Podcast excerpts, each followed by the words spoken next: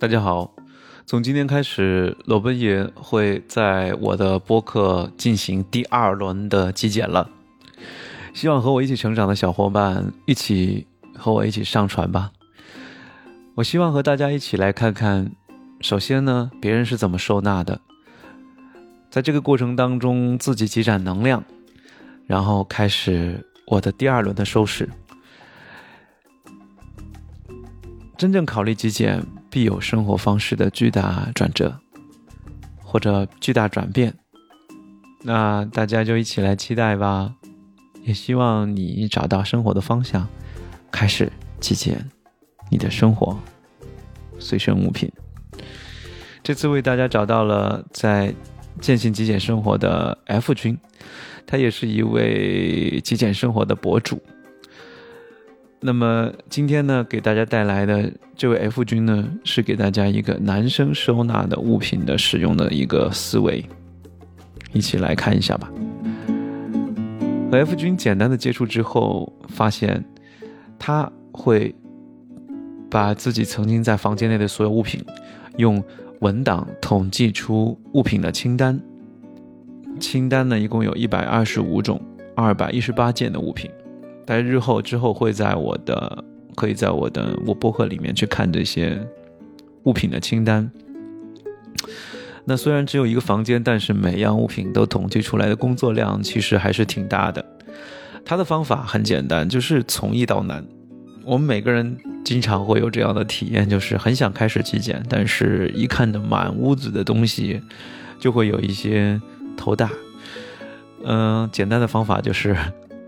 从简单开始，先从比较好统计的，像书桌啊，还有床头柜这些东西不是那么多的，或者说品种比较单一的这些家庭的位置开始。那如果自己感觉哪天状态好的话呢，再去挑战我们的衣橱和厨房的物品。而且呢，它会分成不同的时间去做，循序渐进的把收纳这件事情或统计这件事情把它完成。F 君呢，他会把所有的物品一股脑的都倒在地上，或者摊在床上，然后一件一件的统计。这样做的好处就是不给自己留后路，硬着头皮也要完成。这其实是一种破坏重建的思维，打破我们的惯性认知，而且直面这么多的物品，会让我们有整理收纳和断舍离的欲望哦。统计清单的过程当中，可以让我们对房间的每一个物品都有非常深的认知，做到了然于心，对后续的收纳整理和极简生活都是非常有益的。因为只有你内心当中装着这些物品，才说明物品第一不足够多，第二你对他们完全有把握，内心很安全、很放心。那么接下来我们一起来看一下 F 君的房间啊，这些图片呢，我们都会日后会等我有时间的时候会把它抛在我的博客上面啊，大家可以去看。呃，F 君呢，他住的是租住的房子，虽然呢是租的房子，但是 F 君还是严格的保持动静分离的布局，就是呃睡觉的区域不放置其他干扰睡眠的物品。打造自己舒适的专属的睡眠的空间。他说：“当我们床头乱糟糟的时候，会非常影响我们的睡眠的质量，所以尽量让床附近的这片空间保持干净清爽，只服务于睡眠休息这一个功能。”在男士衣物方面的收纳，F 君的衣服可以说是很少，所以一个小衣柜就足以满足他的需求。男士穿衣服最怕褶皱。所以，F 君在每次洗完晾晒的时候呢，都会把衣服的褶皱拉伸一下。一周的衣服都用衣架挂起来，可以将平时穿的搭配都配在一起，这样能够节省空间和晾衣架，这是一个很棒的一个做法哦。比如说，你穿一件衬衣，你会搭一个小的呃羊毛衫，这样的话，你就把衬衣和羊毛衫挂在一起。下次要拿的时候就直接拿就行了，而且它还能节省衣架，对吧？另外呢，不易皱的像这个 T 恤啊，还有牛仔裤之类的，就叠好或者卷好放在衣柜里就行。我们经常会出现这种情况，就是我们的衣架可能比较啊，比较就是这个转折的地方啊比较硬，它会导致呢，呃，如果挂的时间比较长的话，它会在我们的衣服上出现几个就是这拐角的这个形状，就像一个小角角一样，尤其是 T 恤这样的就是棉的衣服，那么。我的建议呢是，大家都去买比较好一点的那种衣架，它是首先有个大的那个衬肩的那种衣架会比较好一点。那 F 君的做法就是把 T 恤呢把它叠起来，这样就不会出现这种情况。那最早的时候 F 君是随意堆放在一起的这些衣服，后来他发现啊叠好和分类整好呢，每次打开衣柜的时候看到整整齐齐的衣服，心情立马就很好。于是他就养成了每次收衣服的时候都会花一点时间用来叠放的习惯，这也是生活当中给我们的反馈，使得我们越来越服务于自己的幸福感和心情的生活的习惯调整。F 君说，我们的生活需要秩序感，它会让我们更容易感受到幸福。那刚才我们是说动静分离嘛？我们刚才说完静的部分，接下来就是活动区了。F 君呢很喜欢工作的台面是空无一物的状态，永远只放当下需要的物品。比如说练习写字的时候呢，就只放笔和字帖；看书的时候只有书和笔；写作的时候呢，只有电脑。如果工作台面上堆满各种物品，人就比较容易心烦意乱，想东想西。而干净的桌面，这种空的状态，则会让人灵感源源不断，非常有做事的欲望。为了创造这种极致专注、没有任何视野打扰的这种创作环境，F 君是怎么做呢？他就是用这种无所有几乎能用无线的这种无线的这种产品来解决。比如说，我们现在已经可以实现的，像蓝牙音箱啊，还有蓝牙的键盘，还有无线的台灯，都可以做到无线，对吧？嗯，这样呢就不用拖着傻大黑粗的线，还霸占各个插座位，按照自己的需要来布置，不用的时候也方便啊，把它都收拾起来。当然，其实还有是有很多的，你比如像显示器啊、投影仪啊、啊机箱啊，这些是没有办法解决线的问题。呃，那对于这些东西呢，F 君是通过极限盒还有。魔术贴扎带啊，这进行简单的来收纳。对于这一点呢，罗本爷也分享一个收纳当中的一个圣域的原则。所谓圣域，就是就雪域高原那个圣域啊。呃，我们家中呢比较大的空白的地面或者是桌面呢，都是一些圣域啊，像书桌啊、厨房的台面啊，还有茶几啊、空白的地板，呃。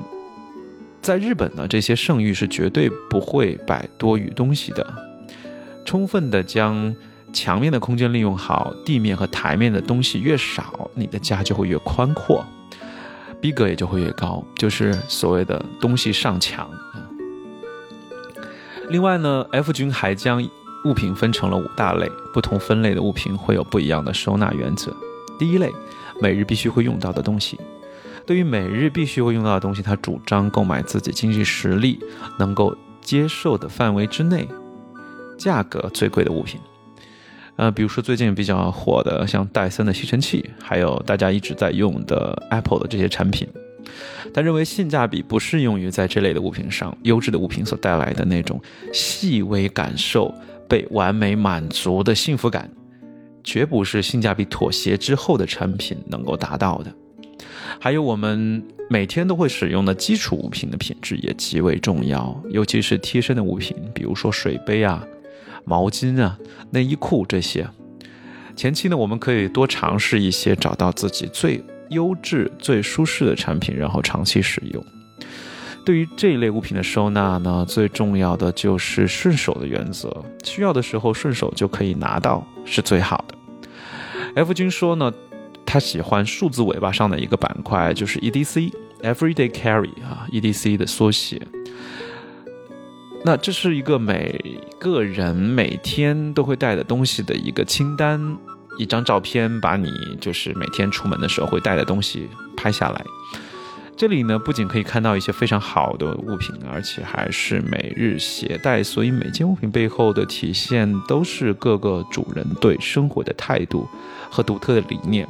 而且 F 君说，在这里能经常从别人的生活当中得到启发，从而把自己的生活过得越来越好。当我们把注意力分给我们的生活一些的时候，我们会发现，就是 是一个非常事半功倍的事情。呃，刚才讲到是第一类哈，第一类呢就是我们所谓的一些贴身的呀，每日都会用到的东西。第二类呢是什么？就是多余的东西。这一类东西呢是我们不适合的，或者说不需要的物品。对这类物品呢，还是请大家毫不犹豫的扔。清理房间的时候呢，丢弃大包多余的物品时，其实有一种非常爽的感觉。可能丢之前你不会意识到，只有丢了才知道哈，内心都会变得舒畅很多。而且现在中国的那个垃圾收分类还没有完全建立起来，所以我们丢垃圾还不需要付费，或者说还不需要很繁琐的手续。这个时候，嗯，其实在中国丢东西，你会感受到比世界上其他的国家，尤其是那些对垃圾分类非常严格的国家更大的快感。呃，那 F 君是怎么做呢？他会定期的整理所有的物品，过程当中会不断的拷问自己：我真的需要这个东西吗？一开始可能会比较犹豫，但是通过这种方式多次直面这个事情，我们心中就会升起一种了然，就是那些我们真的不需要的物品，慢慢就可以轻松的丢弃了。对于这类的物品的收纳原则就是绝不姑息啊。第三类是什么呢？就是无法判定是否需要的东西。这类的物品比较复杂，可能需要多思维、多思考和探索了。比如说啊，烤箱这个东西，也许我们真的很喜欢做烘焙，做一些小点心，可以发展成自己的爱好和特长，来提升生活的乐趣。但是如果买回来发现自己只是三分钟热度，那就尽早舍弃，然后吸取教训。随着科技的发展，其实有很多新的非常好用的物品会推出啊。F 君就觉得呢，我们应当永远保持一个好奇心，经常去尝试新鲜的物品，会给生活带来很不一样的惊喜。就算买错了也没有关系，人生就是试错的过程嘛。但是，一定要吸取教训，你会因此越来越了解自己，这是多少钱都换不来的。所以，对这类物品的收纳原则就是大胆尝试，勇敢舍弃。第四类呢，就是不需要但是可以回收或者二手转卖的东西。这类物品啊，直接丢弃真的是挺可惜的。好在现在收回收的平台就越来越多了，也蛮方便的。不但可以让物品遇到更合适的人，还可以给我们的钱包回血，这是一件令人开心的事。但是千万不要在处理这些回收物品上花费太多的时间，因为很多二手平台讨价还价，比如说闲鱼吧，就是一个蛮严重的事情，就是一件事情来来回回捯饬半天，就是为了一二十块钱，但是浪费了我们很多的心力。哈，我觉得啊，这是一个非常啊得不偿失的事情。那不如就是拿走好了，因为有人愿意去看管你的物品，其实我觉得也是一件值得感恩的事情，对吧？钱是可以赚来的，但是时间。赚不回来。OK，那其实我觉得在二手物品上面，我觉得能够简单的处理就可以简单处理。比如说，你可以书可以捐给附近的图书馆，如果没有人要的话，你可以给我，我帮你卖。还有一般的物品呢，打包好放到衣物回收的地方啊。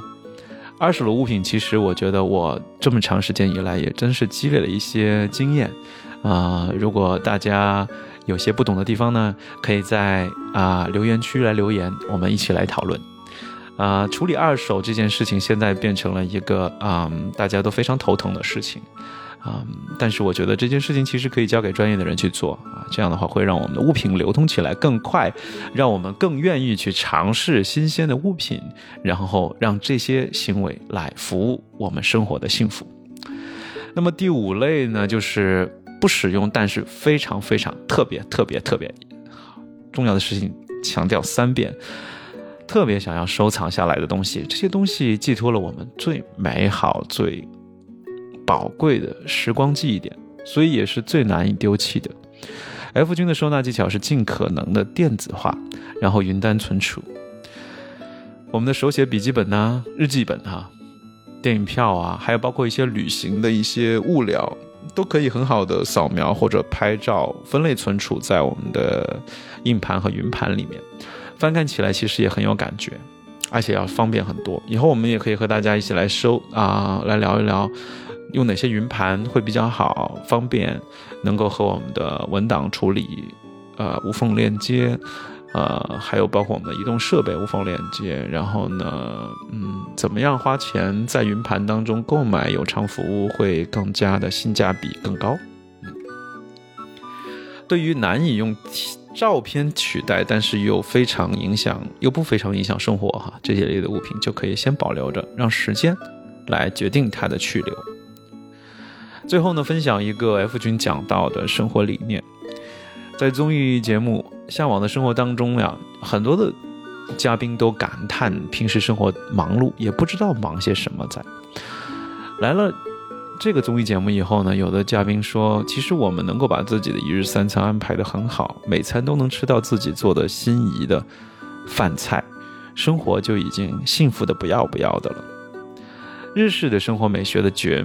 的秘诀也是在这个地方，不被纷繁复杂的世界所迷惑，回归每日生活的基本。从我们最日常的行为和每日都会使用到的物品开始着手，按照自己的心意把家打理的舒适整洁。这样的极简主义生活，会让我们更多的感受到生活当中的幸福和感谢。好了，今天就到这里。我们下次再继续接着分享，拜拜。